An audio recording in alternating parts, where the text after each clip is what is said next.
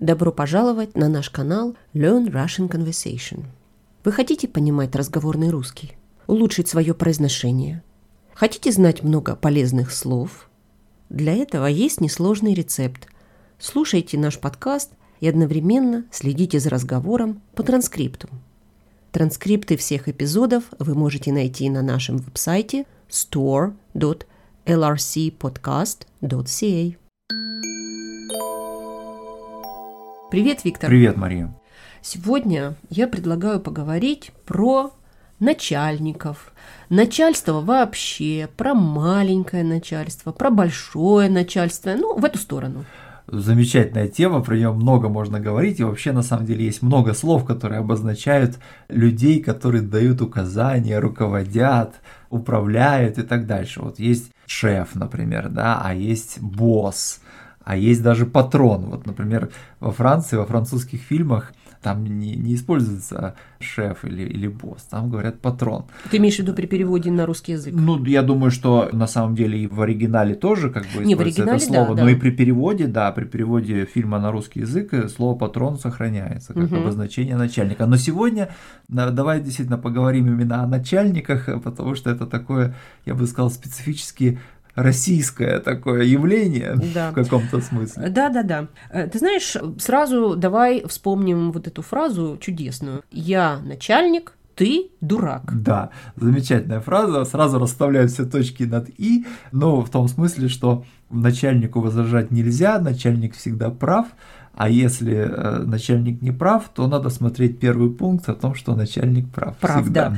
Да, ну и тоже есть связанная с поведением начальника формула о том, что начальник никогда не опаздывает, он задерживается. Ну да. Потому что его задерживают важные дела. Важные дела. Вот ты знаешь, был ли ты когда-нибудь начальником? Ой, ты знаешь, никогда я не был начальником, но если, конечно, не считать, что я преподаю, конечно, определенные, трудно сказать, властные отношения, потому что я их, безусловно, не воспринимаю как власть над студентами, но, наверное, это еще зависит от стиля преподавания, да, от аудитории, от уровня студентов, да, или там, если речь идет о школьниках.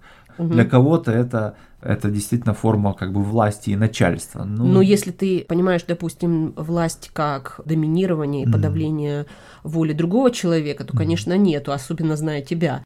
А вот, кстати, слово начальник и начальство, оно же происходит от слова начало. Ну да, то есть, что все начинается оттуда, да, вот от этого человека, который дает указания, приказывает, э, направляет. Да, и есть такое выражение работать под началом кого-то, Мгм, да? да. То есть, ну, скажем, даже под крылом, тогда Мгм.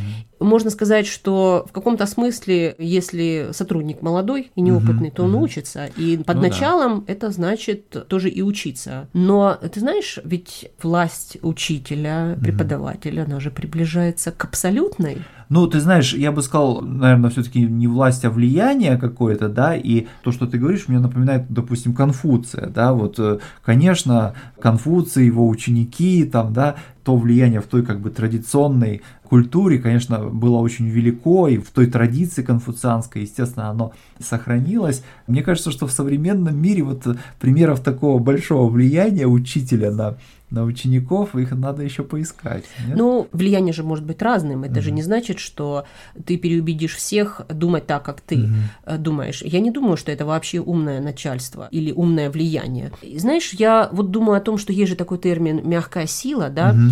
Есть вообще такое понятие, как так называемый слабый начальник, когда ты Мгм. смотришь, и вроде бы человек не проявляет никакой власти, но в действительности влияние его огромно. Он заставляет людей делать, выполнять задания, Мгм. выполнять с энтузиазмом. И ты даже не понимаешь, как это делается, но ты все равно делаешь. Начальник просто спрашивает, ты сможешь это сделать, а то я не знаю, как это делать. Мгм. При правильном подходе, Ну да, да. ты чувствуешь, что да, ты получаешь это задание и делаешь. Вот что для тебя умный начальник?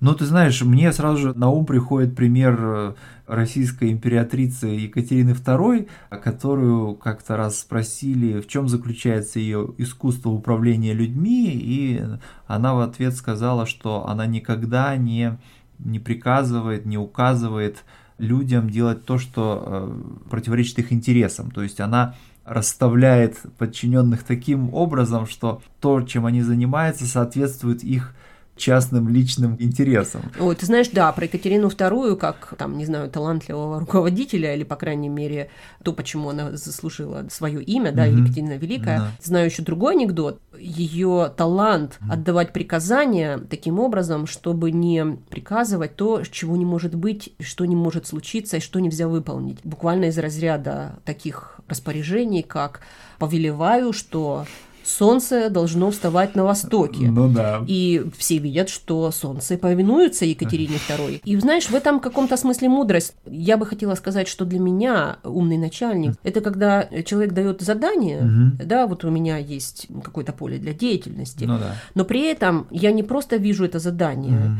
и выполняю его механически, а я вижу общую картину, общий контекст, и он мне дает ну, понять, да. для чего это задание ну нужно. Ну, да, да. Во-первых, мне очень важно увидеть смысл в этом ну, задании, да. потому что угу. выполнять бессмысленные задания, просто сделайте 10 чего-то, список из 10 ну, чего-то, да.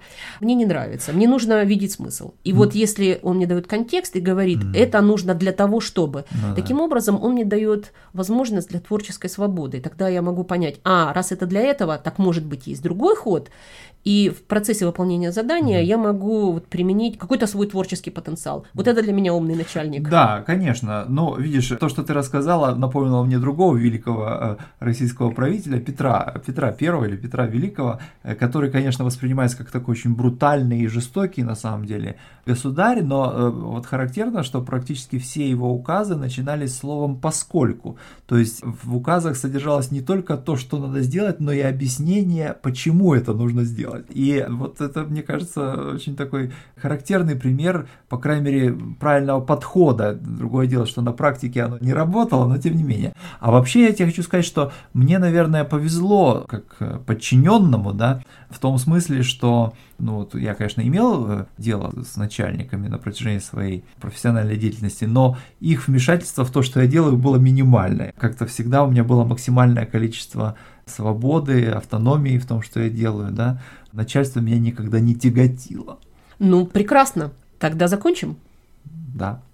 Пока. Пока. Вы слушали Learn Russian Conversation. Мы предлагаем вам прослушать этот эпизод еще раз, одновременно глядя в текст.